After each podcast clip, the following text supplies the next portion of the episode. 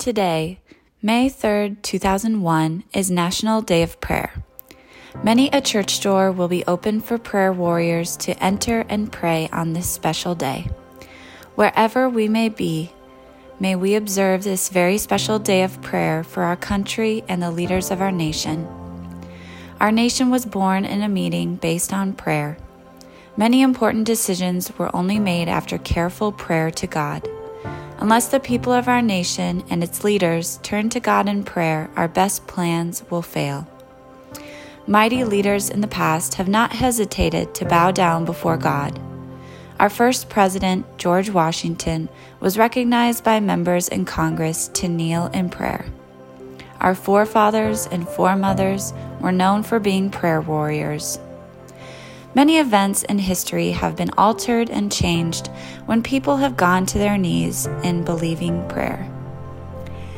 In this Year of the Books, I am reminded of what Dr. Frank Laubach once wrote many years ago in his illuminating book entitled Prayer, the Mightiest Force in the World. He stated the following We do not persuade God to try harder when we pray it is our world leaders, our statesmen, and churchmen whom we persuade to try harder. When great numbers of us pray for our leaders, a mighty, invisible spiritual force lifts its minds and eyes towards God. If they listen to our suggestions, we should probably be more or less wrong. But what God tells them when they listen to Him, it is infinitely better for our world leaders to listen to God than for them to listen to us. Most of us can never enter the White House and offer advice to the President. Probably he will never have time to read our letters, but we can give him what is far more important than advice. We can give him a life into the presence of God, make him hungry for divine wisdom, which is the grandest thing one man ever does for another.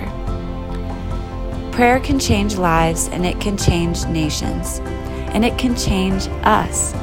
Everyone who prays can be a builder of the future. Recently, I read the little book entitled The Prayer of Jabez by Bruce Wilkinson. The book only has 92 pages but contains a very powerful and life changing message. It ends with the Jabez prayer.